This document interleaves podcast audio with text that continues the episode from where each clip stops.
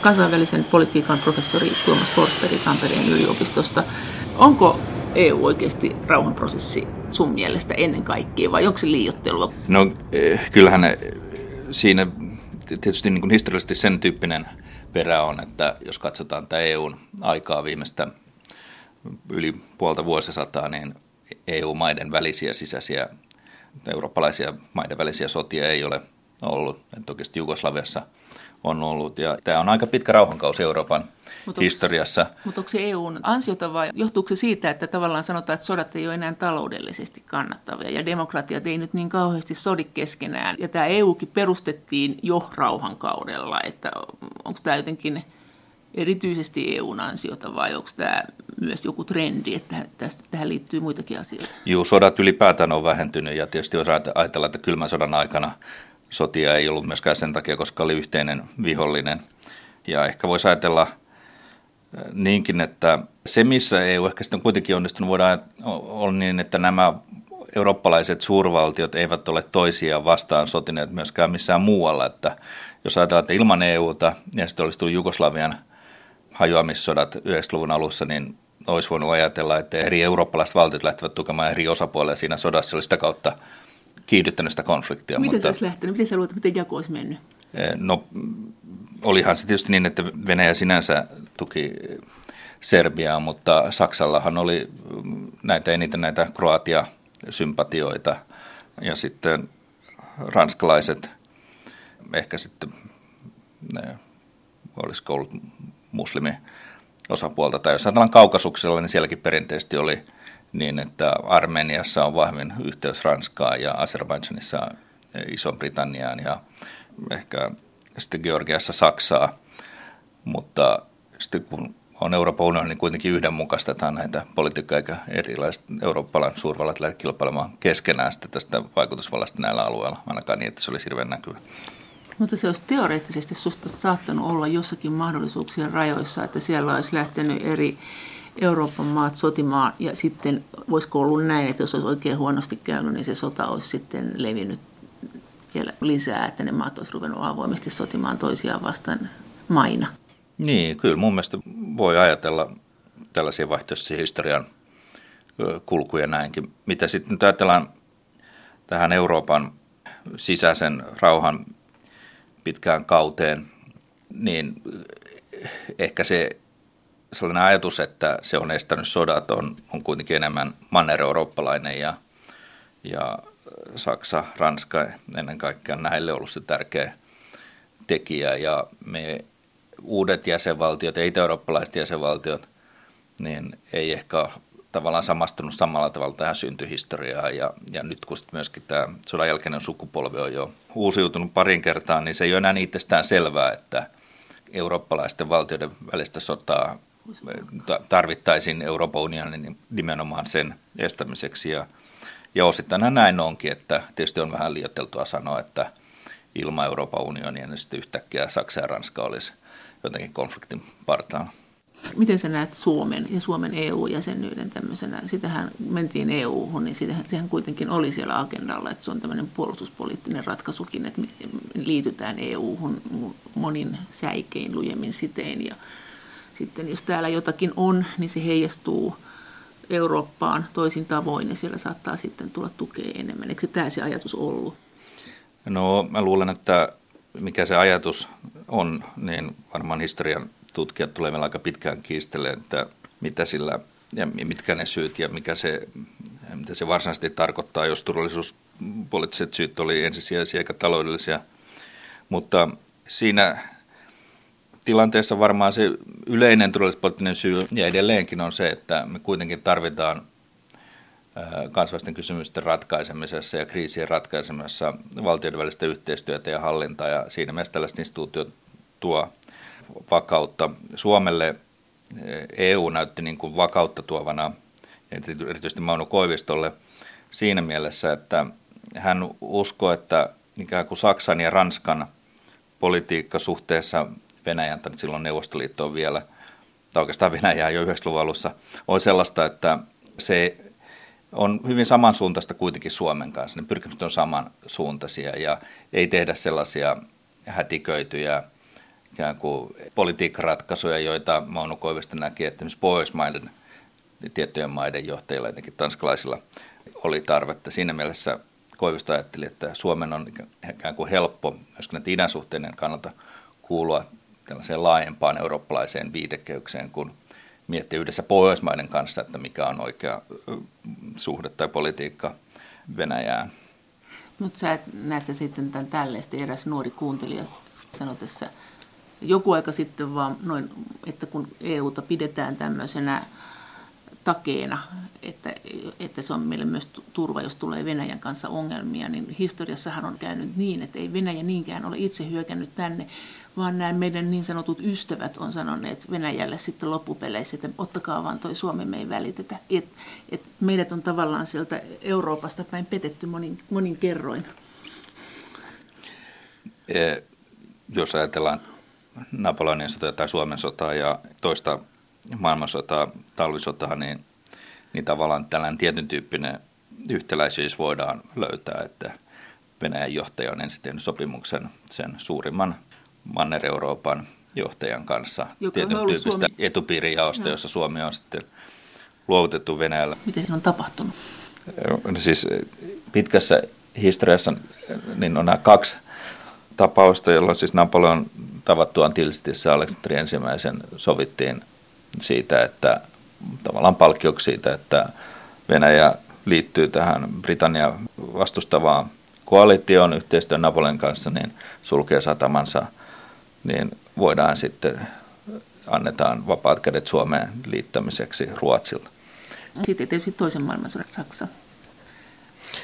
Niin, salaisessa lisäpöytäkirjassa sitten 1939 sovittiin siitä, että Baltian maat, oikeastaan 4 Baltian maat, Suomi katsottiin silloin Baltian maaksi, niin kuuluvat Venäjän etupiiriin. Mutta on tietysti aika vaikeaa kahdesta tapauksesta yleistää tällainen historiallinen totuus, että se aina ei välttämättä olisi näin, mutta on kuitenkin hyvä pitää mielessä. Voi tietysti ajatella niinkin päin, jos tätä analogiaa jatketaan, että mitä venäläisten olisi hyvä pitää mielessä aina, kun on tällaisen sopimuksen etupiirijaosta läntisen Euroopan tällaisen hegemonisen ylivaltaa pyrkivän johtajan kanssa tehnyt, niin seuraavaksi tämä johtaja on sitten hyökännyt Venäjälle, että myöskään Venäjän kannalta nämä etupiirisopimukset näin ajatellen, niin eivät ole historian valossa mitenkään erityisen onnistuneita olleet. Mutta Suomi on ollut kuitenkin tämmöinen palikka, että jos tulee kriisi, niin myydään se pois. Että se lojallisuus on ollut sieltä aika heikkoa. No Suomi on maantieteellisesti ajatellut Euroopan syrjämaita ollut ja historiallinen kuuluvuus ja varsinkin tällaisen niin historiakuvaa, jos ajatellaan mitä Euroopalla on ollut, niin keski-eurooppalaisilla johtajilla on ollut, niin tietysti on nähty vähemmän yhteyksiä ja sillä on ollut vähemmän merkitystä sitten tässä isommassa kuvassa. Mutta toisaalta, jos näitä nykykarttoja ajattelee, mitä ihmisten mielikuviin tulee, niin kyllä niin kuin sen tyyppisellä kartalla sitten on aika selkeää, että se selkeä idän ja itäisen tai Venäjän ja läntisen ja Itä-Euroopan välinen rajalinja on Suomen itäraja. Jos tulee joku konflikti, että jotain pitää antaa, niin antaisiko ne mieluummin Suomen nämä Keski-Euroopan valtiot kuin jonkun Puolan tai Viron tai jonkun? No, tällaisen kysymyksen on aika hankala vastata, mutta koska sillä sen kaupankäyntitilanteeseen niin liittyy jo aika monta ehtoa sinänsä. Mutta mulla on nähty tämä tilanne. Joo, ja sitten pitäisi tietää tavallaan, että ketkä maat tai miltä lähtökohdilta ja mikä se sellainen tavallaan maiden maakuva on. Että kyllä nyt tietysti on niin, että Suomen maakuva, vaikka se nyt on joidenkin eurooppalaisten maiden silmissä ehkä ei aina niin positiivinen, niin kuitenkin nyt Itä-Euroopassa on paljon enemmän niitä maita, joiden maakuva on sillä tavalla mennyt negatiiviseen suuntaan, että jos tällaista spekulaatioita jatkaa, niin voi olla, että olisi helpompi niiden osalta moni ihmistä ajatella, että ei ne nyt tähän Länsi-Eurooppaan kuulukaan noin arvoiltaan tai yhteydeltä. Jos arvojen puolesta katsotaan, niin kyllähän silloin Suomen osalta se yhteys on selvä, että ne, jotka katselee sitten maantieteellistä karttaa, niin voi ajatella, että no mitä sillä on väliä, kun Suomi on kuitenkin sen verran pohjoisessa syrjässä. Entäs taloudellisten etujen kannalta? No, Suomi on taloudellisesti pieni tekijä, että aika harvalle Euroopan maalle se sinänsä on olennainen. Tai niin kuin Suomelle tietysti suhteet menee, on toisinpäin, että Suomelle yhteydet Eurooppaan on olennaisia, mutta kaikkien näiden isoimpien maiden kannalta niin Suomi on kuitenkin pieni tekijä. Kansainvälisen politiikan professori Tuomas Forsberg Tampereen yliopistosta. Mikä tällä hetkellä sun mielestä on se keskeisin kysymys tämän Euroopan puolustuspolitiikan suhteen? Juuri tällä hetkellä tietysti varmaan siihen puolustuspolitiikkaan vaikuttaa tämä Brexit. Ja voidaanko Euroopan unionin puolustuspolitiikkaa kuinka uskottavasti jatkaa ilman Iso-Britanniaa ja kuinka paljon luodaan rakenteita niin, että on eurooppalaiset Iso-Britannian mukana.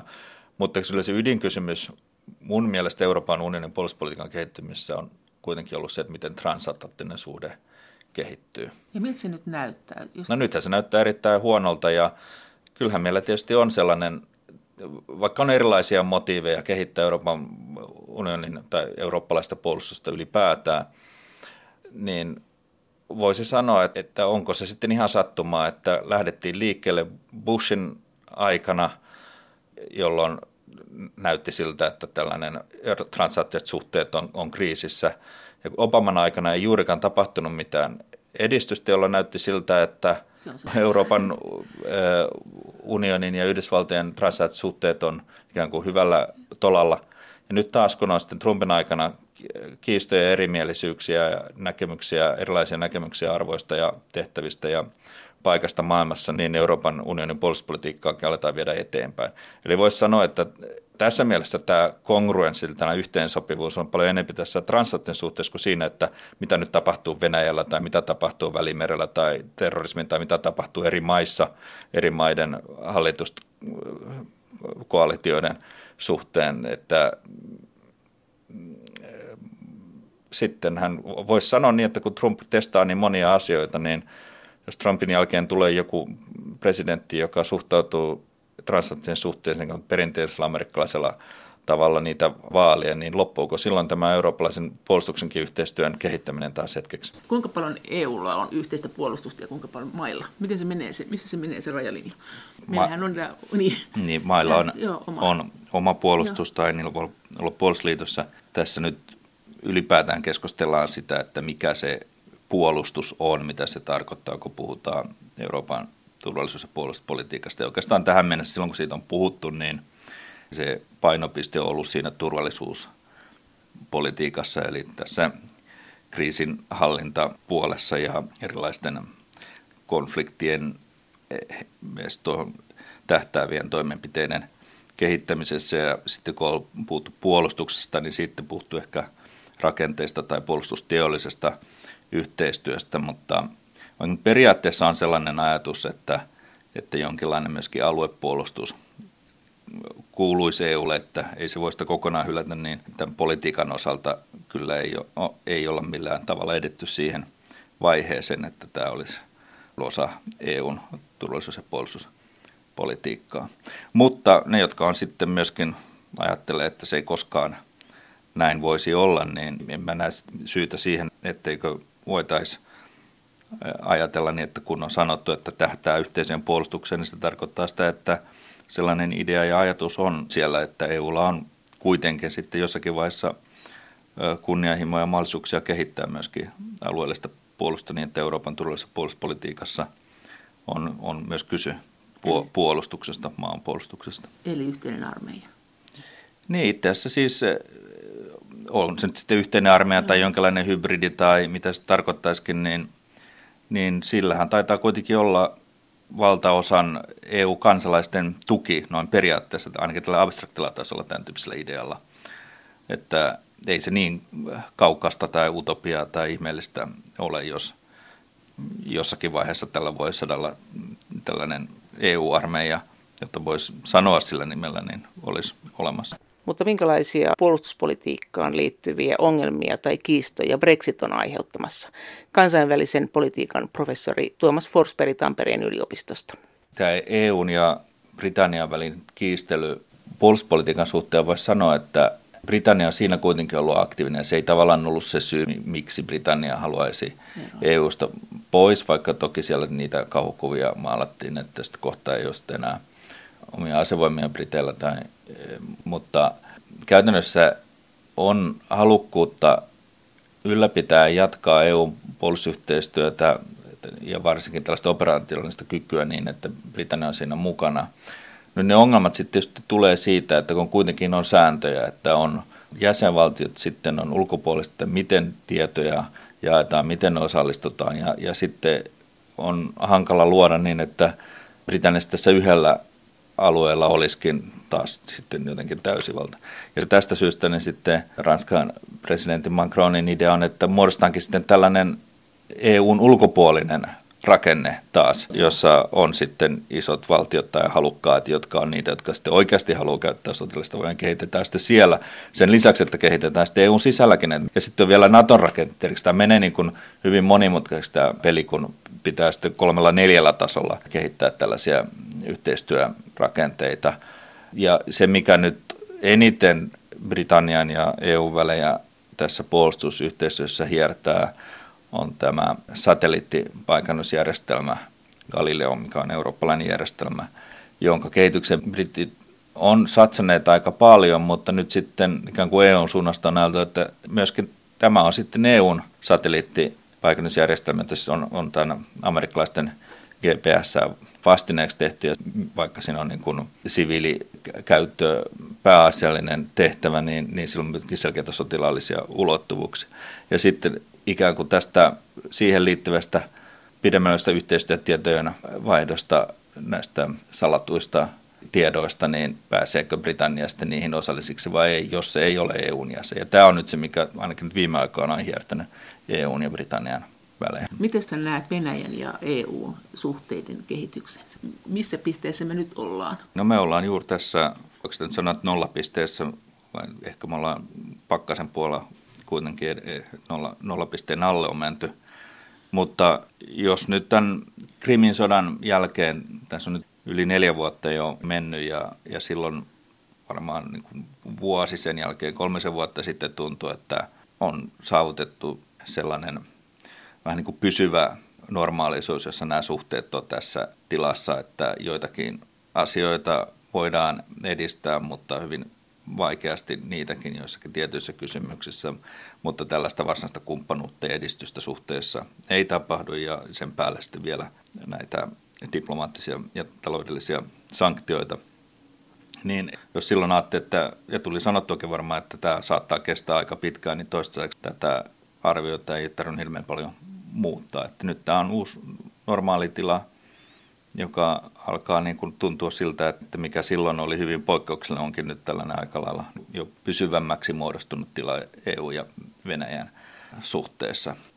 Ne mahdollisuudet ja tekijät, jotka puhuis ison muutoksen puolesta, on kuitenkin sen verran pieniä, että tietysti on aina, tietyllä tavalla on aina helppo veikata jatkuvuutta, ja jatkuvuus ei sitten kuitenkaan koskaan jatku loputtomiin.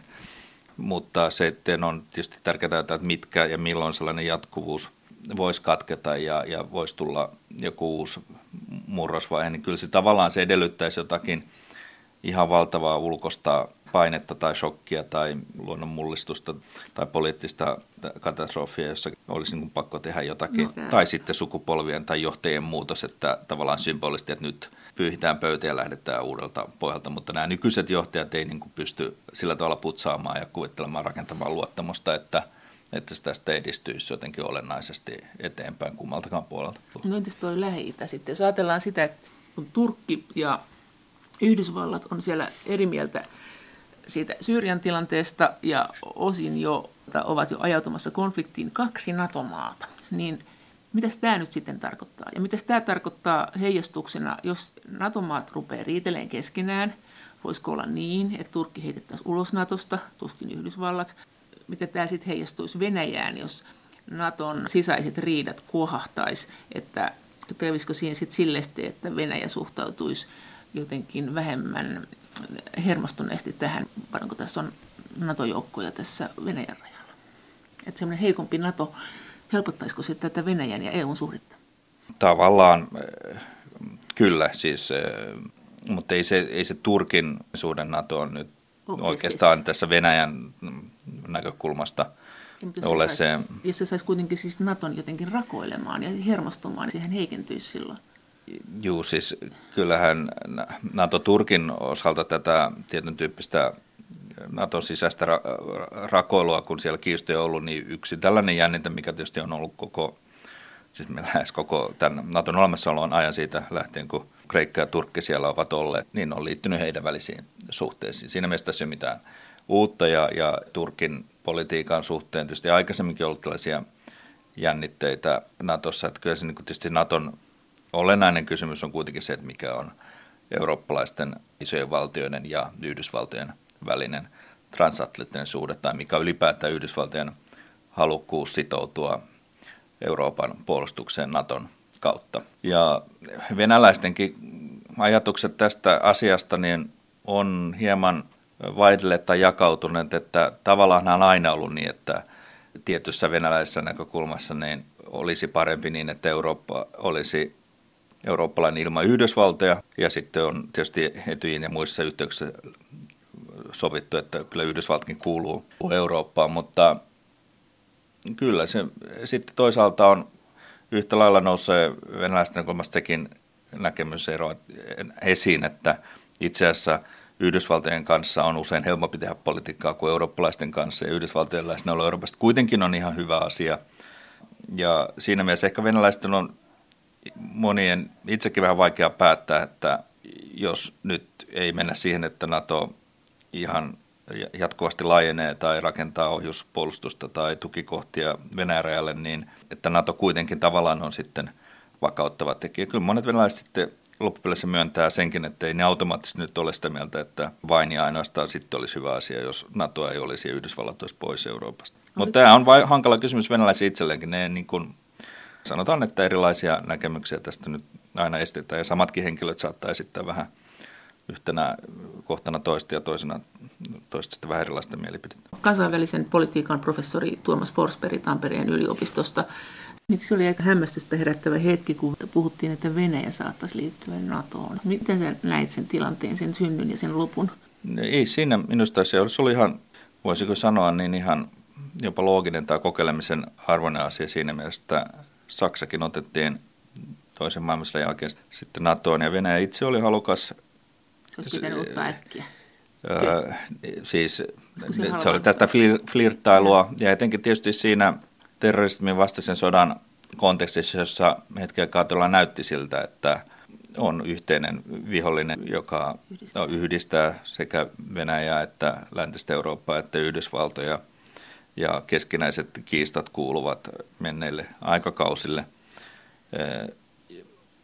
Mutta tässä tietysti suurin ongelma oli tavallaan se, voisi melkein sanoa niin, että miten se Venäjä, ei se, että olisiko, vaan miten se Venäjä olisi otettu sitten NATOn jäseneksi, koska se vaihe, että Venäjä ikään kuin olisi ollut hakijamaa ja sitten muut maat olisi miettinyt, että kelpaako se Venäjä, onko sillä nyt, täyttääkö se nämä kaikki kriteerit, niin se tavallaan olisi ollut sitten niin kuin nöyryyttävää ja sellaista, mikä ei sitten olisi sopinut Venäjälle, ja oikeastaan tämä tiedettiin myöskin ainakin osittain NATOssa, että jos tätä nyt haluttaisiin tätä Venäjää jäseneksi, niin sille pitäisi olla joku oma kaista tai joku oma tällainen prosessi, mutta toisaalta sitten taas oli hirveän hankala ajatella, että muita maita kohdellaan sitten jonkin sovittujen menettelytapojen mukaan, ja sitten Venäjä saakin sitten ihan omat säännöt, niin sit taas sitä oli hankala NATOn puolella sovittaa. Sen takia se oikeastaan jäi vähän siihen limboon, että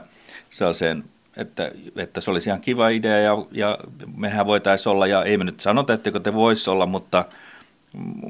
mutta ei se kuitenkaan nyt ole juuri näköpiirissä, ja sitten tietysti kun tuli Georgian sota ja varsin Ukrainan kriisi, niin tämä asia sitten käytännössä jäi pois päiväjärjestyksessä. Ja myöskin sitten Venäjällä tämä ikään kuin lännen vastaisuus ja identiteetti muuttui selkeästi siihen suuntaan, ja myöskin sisäinen kehitys, demokratiakehitys ja muut, että nyt se tuntuu tietysti todella kaukaiselta, mutta ei se nyt niin kaukana minusta ollut siinä 2000-luvun alussa, että sitä olisi niin voinut ajatella, että se olisi. Sillä oli paljon merkittäviä tukijoita, Iso-Britannian Tony Blair muun muassa ja Italian johtajat Berlusconi muutama nimeltä mainitakseni. Ja oikeastaan voisi sanoa niin, että näkyviä vastustajia oli vähemmän kuin näkyviä puolustajia. Mutta mikä se olisi ollut se konkreettinen asia, minkä takia se olisi ollut vaikeaa? Siis kyllähän, jos ajattelee, että mitä NATO-maat tekee, että mitä Yhdysvallat tekee, että se menee meren toiselle puolelle, niin kuin harrastaa regiimin vaihtopolitiikkaa. Ajatellaan Turkkia, Turkki on kelvannut NATO-maaksi, että eihän siellä nyt minkäännäköistä semmoista niin kuin täydellisyyden odotusta tunnu olevan ilmassa, jos NATO-jäseneksi pääsee. Ei, siinähän se nimenomaankin, että se, jos Venäjä olisi NATO-maa, niin sen jälkeen ikään kuin se demokratiakehityksen ongelmat ei olisi niin suuria kuin siinä vaiheessa, jos maa pyrkii NATOn jäseneksi, jolloin se sitten ikään kuin sillä hetkellä diskvalifioituisi. Näin tavallaan ei Turkkia, jos Turkki nyt pyrkisi NATOn jäseneksi, voitaisiin ottaa NATOn jäseneksi. Mutta kun se on NATOn jäsen, niin ei sitä myöskään laittaa sieltä pois. Mihin se kaatuisi Venäjälle ja mihin Turkissa? Mikä se on se, niin kuin se kipupiste, se kaikkein kipein? Kyllä, se on yleinen demokratia-arvio demokratiakehityksestä tai demokratian tilasta ja arvoista, siihen liittyvistä arvoista. Mutta toinen kuulostaa hirveän pyöreältä, että voisit venyttää, että joo, eikö siinä on sanottu, että Venäjällä on tämmöinen venäläinen demokratia? Ehkä Turkissakin on turkkilainen. No, silloin, jos olisi iso strateginen intressi, niin kuin kylmän sodan aikana oli, silloin se identiteetti kuitenkin rakentui siihen, että NATO edustaa läntisiä arvoja, demokratiaa ja ihmisoikeuksia ja tämän tyyppisiä asioita, niin sillä ei kuitenkaan sitten tässä tilanteessa, jossa strategiset syyt paino, niin se ei ollut kriteeri. Mutta nyt kun ei ole, kyllä siellä jälkeisessä tilanteessa ei ollut tällaista pakottavaa strategista syytä ottaa ketään jäseneksi, niin silloin näiden arvojen kriteeristö nousi keskeiselle sijalle. No näetkö, ja kyllä tietysti voidaan miettiä, että jotakin tulkintoja, vaihtoehtoja tai mahdollisuus siitä, että kuinka demokraattisina tiettyjä maita pidetään, mutta yksinkertaisesti sitten myöskin niin kuin sisäinen paine eri maissa hyväksyä. Kyllä se olisi ollut hirveän hankala, oikeastaan mahdoton sen takia ajatella, että tällä hetkellä NATO hyväksyisi jäseniksi valtioita, jotka ei demokratian perusedellytyksiä täytä. Jo esimerkiksi nykyinen Unkari ja Puola olisi varmasti ihan paljon hankalampia hyväksyä NATO-jäseniksi kuin mikä oli sitten tilanne 90-luvulla. Mitä Venäjä pelkää EU:ssa? Mitä Venäjä toivoo? Mitä Venäjä haluaa ja mitä EU haluaa Venäjän suhteen? Mitkä nämä on nämä suurimmat toiveet ja pelot? No, mitä Venäjä haluaa EU:sta, niin on tietysti lähtökohtaisesti niin, että kauppaa ja yhteistyötä ja sitten tätä tunnustusta ja sitä, että Euroopan ei haasta Venäjää. Mitäs nämä arvojen riidat? No, arvojen riidat on sen tyyppisiä, että niitä on muista aika paljonkin ehkä korostettu, että silloin kun EUn ja Venäjän suhteet rakennettiin 90-luvulla ja niistä sovittiin, niin Venäjä halusi niitä arvoja kehittää yhteistyön arvojen pohjalta, ja Venäjä liittyi myöskin Euroopan neuvostoon ja hyväksyi nämä yhteiset arvot. Siis nämä EUn arvot vai? Demokratiat ja kansanvallat ja mitä näitä nyt onkaan. Ne kaikki oli Venäjän hyväksymiä arvoja ja Venäjä halusi niitä jopa enemmän kuin EU, että ne ovat yhteistyön perustana 90-luvulla. Sitten Venäjän politiikka muuttui, mutta ihan tätä lähtökohtaa helposti unohdetaan, mikä se oli. Luja usko Venäjällä oli, että Venäjä Jeltsinin ensimmäisen hallinnon kaudella, että Venäjä kehittyy demokraattiseksi maaksi, nämä kaikki arvot ovat myöskin meidänkin arvojamme. Ja totta kai sitten niistä arvoista tuli ongelmia, ennen kaikkea sitten jo heti ensimmäisen Tšetšenian ja toisen Tsetsinian sodan aikana, mutta missään vaiheessa ei ollut niin, että Euroopan unioni ikään kuin väen vängällä työntäisi omia arvojaan sinne, vaan yleensä kysymys oli siitä, että oli tiettyjä arvoja, joista oli jo sovittu tai ne kuului johonkin sopimukseen, Venäjä oli sitoutunut ja näitä tietysti yritettiin tuoda eteenpäin. Mikä se venäläinen demokratia oli? Oliko se vain tämmöinen heikko? Se oli sitten 2000-luvulla.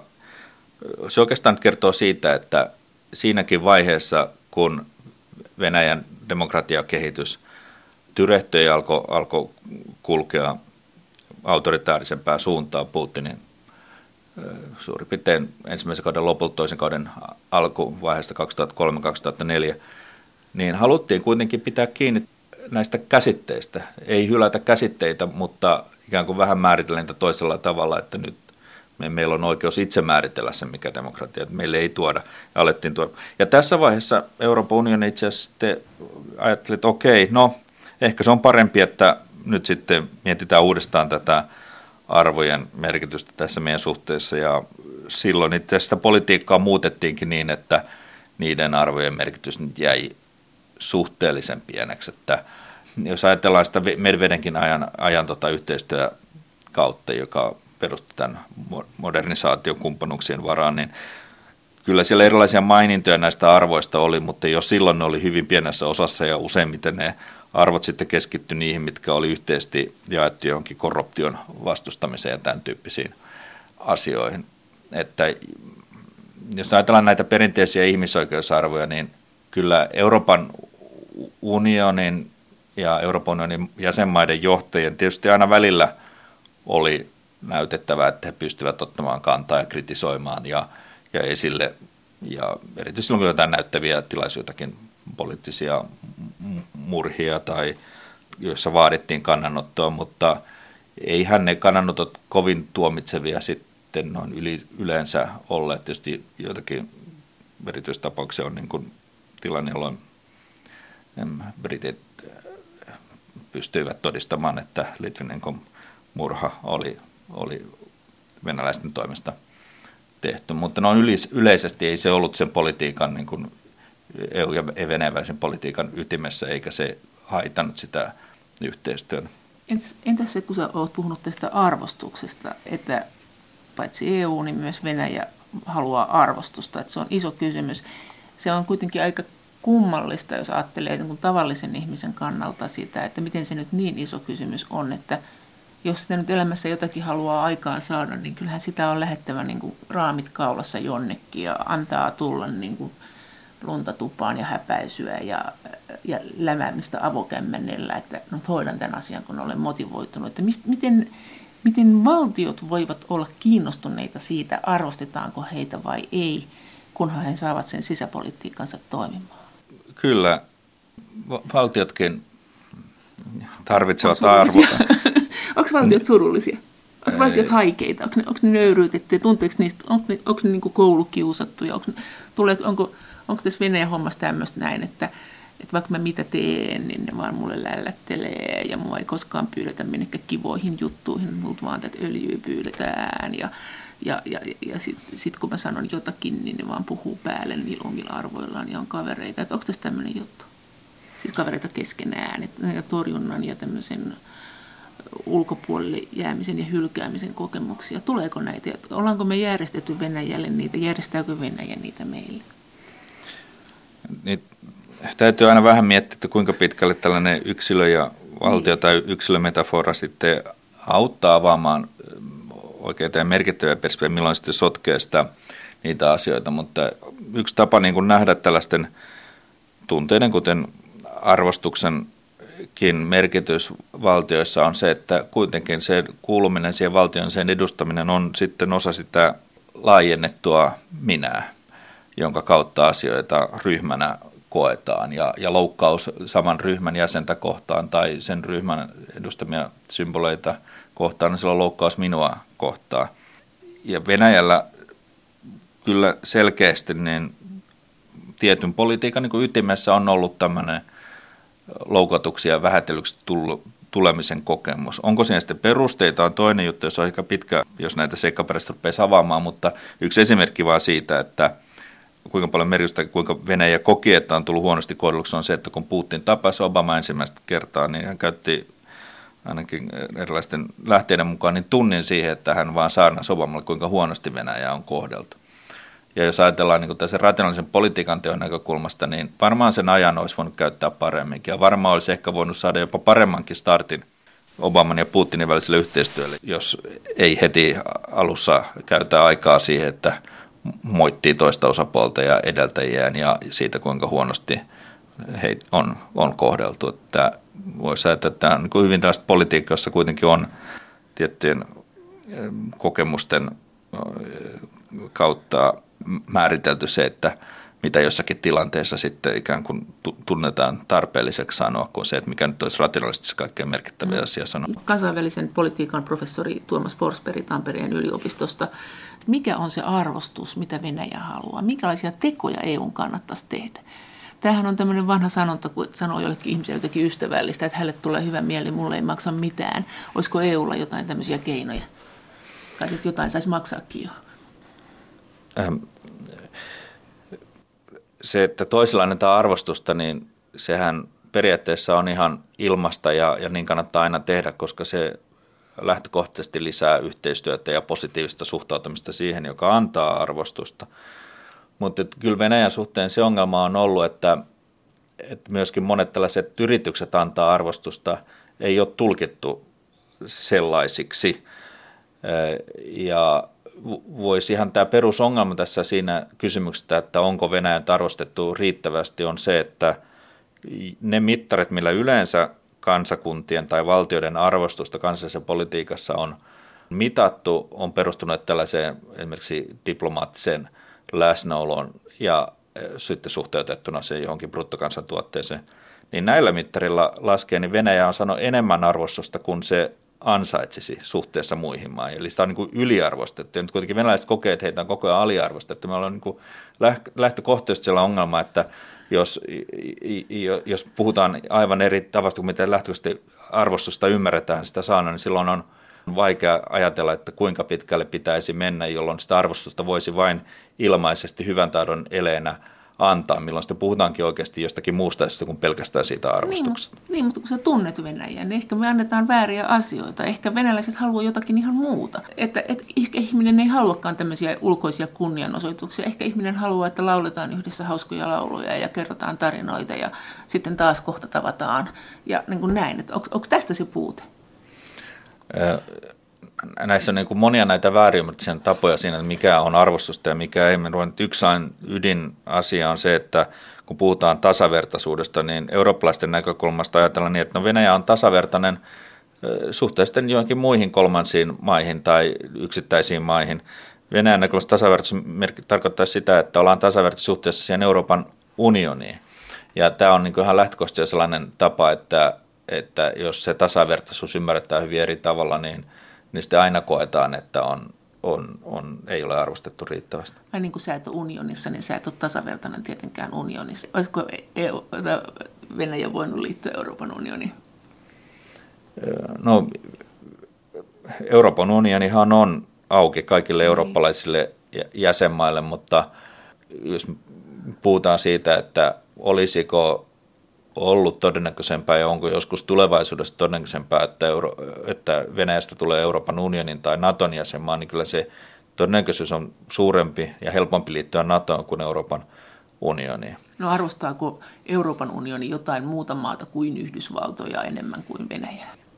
Kyllä Euroopan unionin suhteet tietysti Yhdysvaltoja on tiivimmät tietyllä tavalla kuin Venäjään,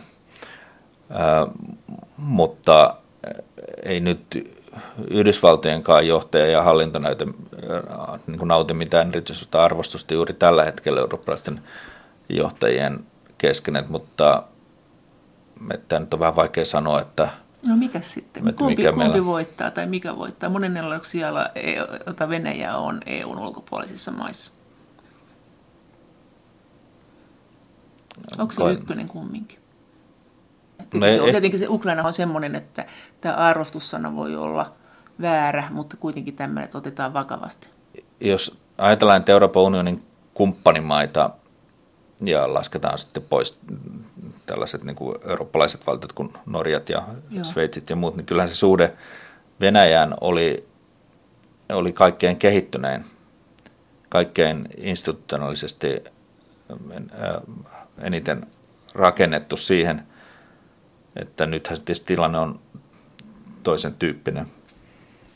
Minkä takia Venäjä on Syyriassa? Tämä on tämmöinen kysymys, joka on tullut kuuntelijoilta tai kuuntelijalta. Tämä on tullut eri muodoissaan kuuntelijoilta, mutta yksi kiteytti, joka sanoi, että hän ei ole ollut vielä tähän mennessä tyytyväinen yhteenkään vastaukseen tähän kysymykseen, että mitä Venäjä siellä haluaa, miten se heijastuu tähän meidän EU:n ja Venäjän suhteisiin myös. Niin, no ehkä yksi tapa, helpoin tapa on sanoa, että Venäjä on siellä sen takia, kun se ei ole lähtenyt sieltä pois. Eli Venäjä se pieni tukikohta ja tietysti kylmän sodan aikana Neuvostoliiton Syyrian välillä oli enemmänkin yhteistyötä, mutta pieni tukikohta sinne jäi, joka nyt oli, niin kuin jotkut kutsuivat enemmän tällainen Välimeren laivaston huoltoasema kuin mikään varsinainen niin kuin sotilaallista merkitystä oleva tukikohta, mutta siitä ei kuitenkaan luovuttu. Venäjähän osista näistä kylmän sodan jäänteistä tukikohdista luopumilla katso, että ei ole merkitystä. Tästä ei luovuttu. Ja tietysti voisi sanoa niin, tai monet ajatteli, että tämä kuitenkin läsnäolo tai tämän tukikohdan halu pitää tämä tukikohta, niin sai Venäjän tukemaan niin voimakkaasti Assadin hallintoa. Mutta siihen yleensä vastaväite on niin, että kyllä sen tukikohdan pitäminen ja siitä neuvottelussa ei olisi ollut olennainen kysymys ajatella, että joku muukin hallinto olisi siihen myöntynyt tai voitu löytää sopimus. Mutta ehkä jonkin verran painunut, paljon enemmän painotettiin se ajatus siitä, että kun tuli arabikevät ja johtaja alettiin vaihtaa näissä Välimeren maissa. Ehkä räikeimpänä esimerkkinä sitten Libya, mistä Gaddafi syöstiin vallasta, niin tuli paljon suurempi tarve sitten puolustaa Assadia ja Syyrian suvereniteettia siltä kannalta, että tällaiset ei synny maan sisäistä kapinaliikettä syrjäyttäisiin, varsinkaan niin, että ulkoisten voimien länsimaiden tukemana tällaiset kapinalliset voisivat suorittaa hallinnon muutoksen. Ja tämä tavallaan oli itseisarvo ja tarve näyttää, että tämä pysäytetään ja tällaista ei tapahdu, koska Libyassa tämä jotenkin nyt oltiin liian huolimattomia siellä ja se pääsi tapahtumaan ja tätä kehitystä vastaan yleisesti on taisteltava, toimittava. Ja tämä varmasti oli aika tärkeä tekijä kuitenkin Venäjän toiminnan kannalta ja siitä, miksi sitten läsnäoloa Syyriassa haluttiin lisätä ja tukea Assadille, sotilaistakin tukea Assadille lisätä. Ja ehkä lisäsyynä sitten vielä ihan viime vuosien aikana voi ajatella, että tämäkin jostain spekulaatiota on se, että kyllähän se on toiminut sitten myöskin huomion siirtämisenä pois Ukrainasta ja voitu näyttää sitten sotilaallista voimaa ja kykyä jossakin päin maailmaa ja ikään kuin Ukraina on sitten jäänyt pienemmälle huomiolle. Tarkoitatko sä, että tässä oli myös se, että Venäjällä ajateltiin, että tällainen, että länsimaat rupeaa vaihtelemaan hallintoja siellä täällä, niin se on uhkaavaa, koska sitten se voi jollakin tavalla tapahtua myös Venäjällä. Että ylipäänsä tämmöinen ajatus. No kyllä, tämän tyyppinen, niin kuin paljon on kirjoitettu ja paljon uskotaan, että tämä oli hyvin keskeinen tekijä Kremlin valtaa pitävien maailmankuvassa. Lähi-idän suhteen, Syyrian suhteen. Myös tietysti niin kuin oli sitä ennen tämä kierros näitä värivallankumouksia entisen Neuvostoliiton maissa ja sen päälle sitten arabikevät. Ja tämä näyttäytyy sitten, että tässä on tällaista jatkuvaa vallankumousliikehdintää ja siinä mielessä myöskin arabikevät, vaikka ne maat oli kauempana, niin kuului kuitenkin samaan sarjaan, jossa kansalaiset tai kapinalliset sitten muuttavat hallintoa ja se nähtiin vielä, että se tapahtuu sitten ei spontaanina kansanliikkeenä, vaan ulkovaltojen tuella. Eli tämä ei ollutkaan, vaikka on aina sanottu, että siellä on aina kysymys öljystä loppupeleissä, niin tämä ei ollutkaan öljypeli.